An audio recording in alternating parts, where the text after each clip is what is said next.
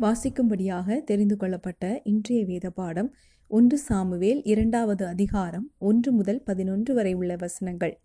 அப்பொழுது அண்ணால் ஜெபம் பண்ணி என் இருதயம் கர்த்தருக்குள் களி கூறுகிறது என் கொம்பு கர்த்தருக்குள் உயர்ந்திருக்கிறது என் பகைஞரின் மேல் என் வாய் திறந்திருக்கிறது. உம்முடைய ரட்சிப்பினாலே சந்தோஷப்படுகிறேன். கர்த்தரைப் போல பரிசுத்தமுள்ளவர் இல்லை.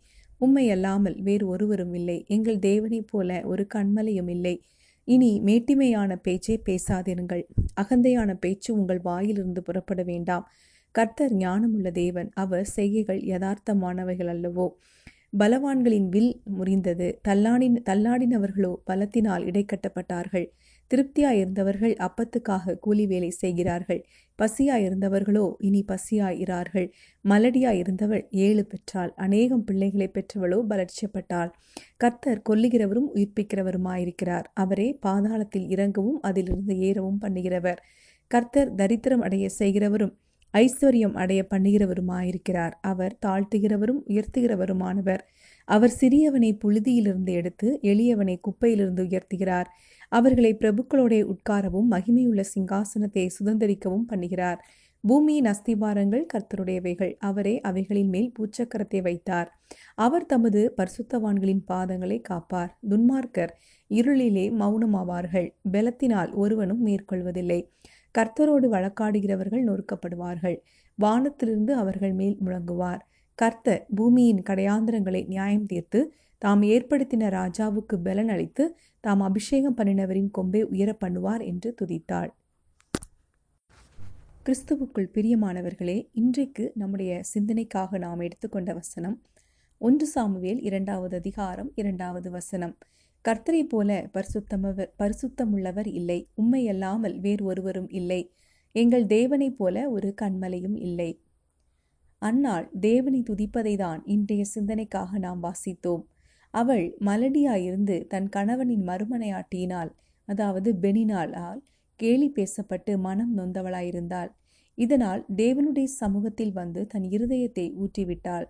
அவளுடைய ஜெபத்தை கண்ட ஏலி அவள் குடித்திருப்பதாக நினைத்தான். ஆனால் அவள் குடிக்கவில்லை. தேவனிடத்தில் தன் வியாகுலத்தை சொன்னாள் என்பதை அவன் பின்பு உணர்ந்து கொண்டான். இதனால் ஏலி அவளுக்கு ஆறுதல் சொல்லி தேவன் நிச்சயமாக ஜெபத்தை கேட்பார் என்று சொன்னான்.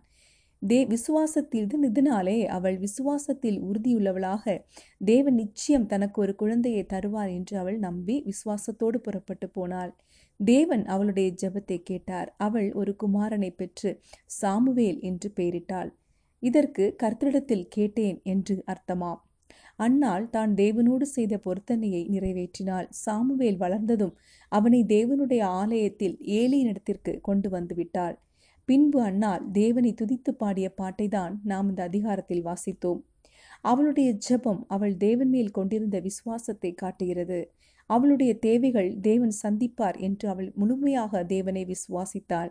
அவள் பலவீனம் உள்ளவளாய் இருந்தாலும் அவளுடைய தேவன் பலவான் என்று அவளுக்கு தெரியும். இந்த உலகத்தில் அநேகம் அந்நாள்களும் அநேகம் பெணினாள்களும் வாழ்கிறார்கள். பலவீனரையும் பலனுள்ளவர்களையும் நாம் பார்க்கிறோம். அன்னாளின் வாழ்க்கையின் மூலம் நமது ஜபத்தை கேட்கிற தேவன் உண்டு என்பதை நாம் அறிந்து கொள்ளலாம். என் இருதயம் கர்த்தருக்குள் களி கூறுகிறது என் கொம்பு கர்த்தருக்குள் உயர்ந்திருக்கிறது என் பகைஞரின் மேல் என் வாய் திறந்திருக்கிறது உம்முடைய ரட்சிப்பினால் சந்தோஷப்படுகிறேன். பலவான்களின் வில் முறிந்தது தள்ளாடினவர்களோ பலத்தினால் இடைக்கட்டப்பட்டார்கள் என்பதாக அன்னாள் தேவனை துதித்தாள். மேல்தான் பலவீனமானவள் என்றும் தன் பலம் தேவனிடத்திலிருந்து கிடைத்திருக்கிறது என்றும் அவள் பாடினாள். நாம் இன்று இயேசு கிறிஸ்துவின் மூலம் விடுவிக்கப்பட்டவர்களாய் தேவனிடத்தில் விசுவாசம் உள்ளவர்களாய் காணப்படுவோம்.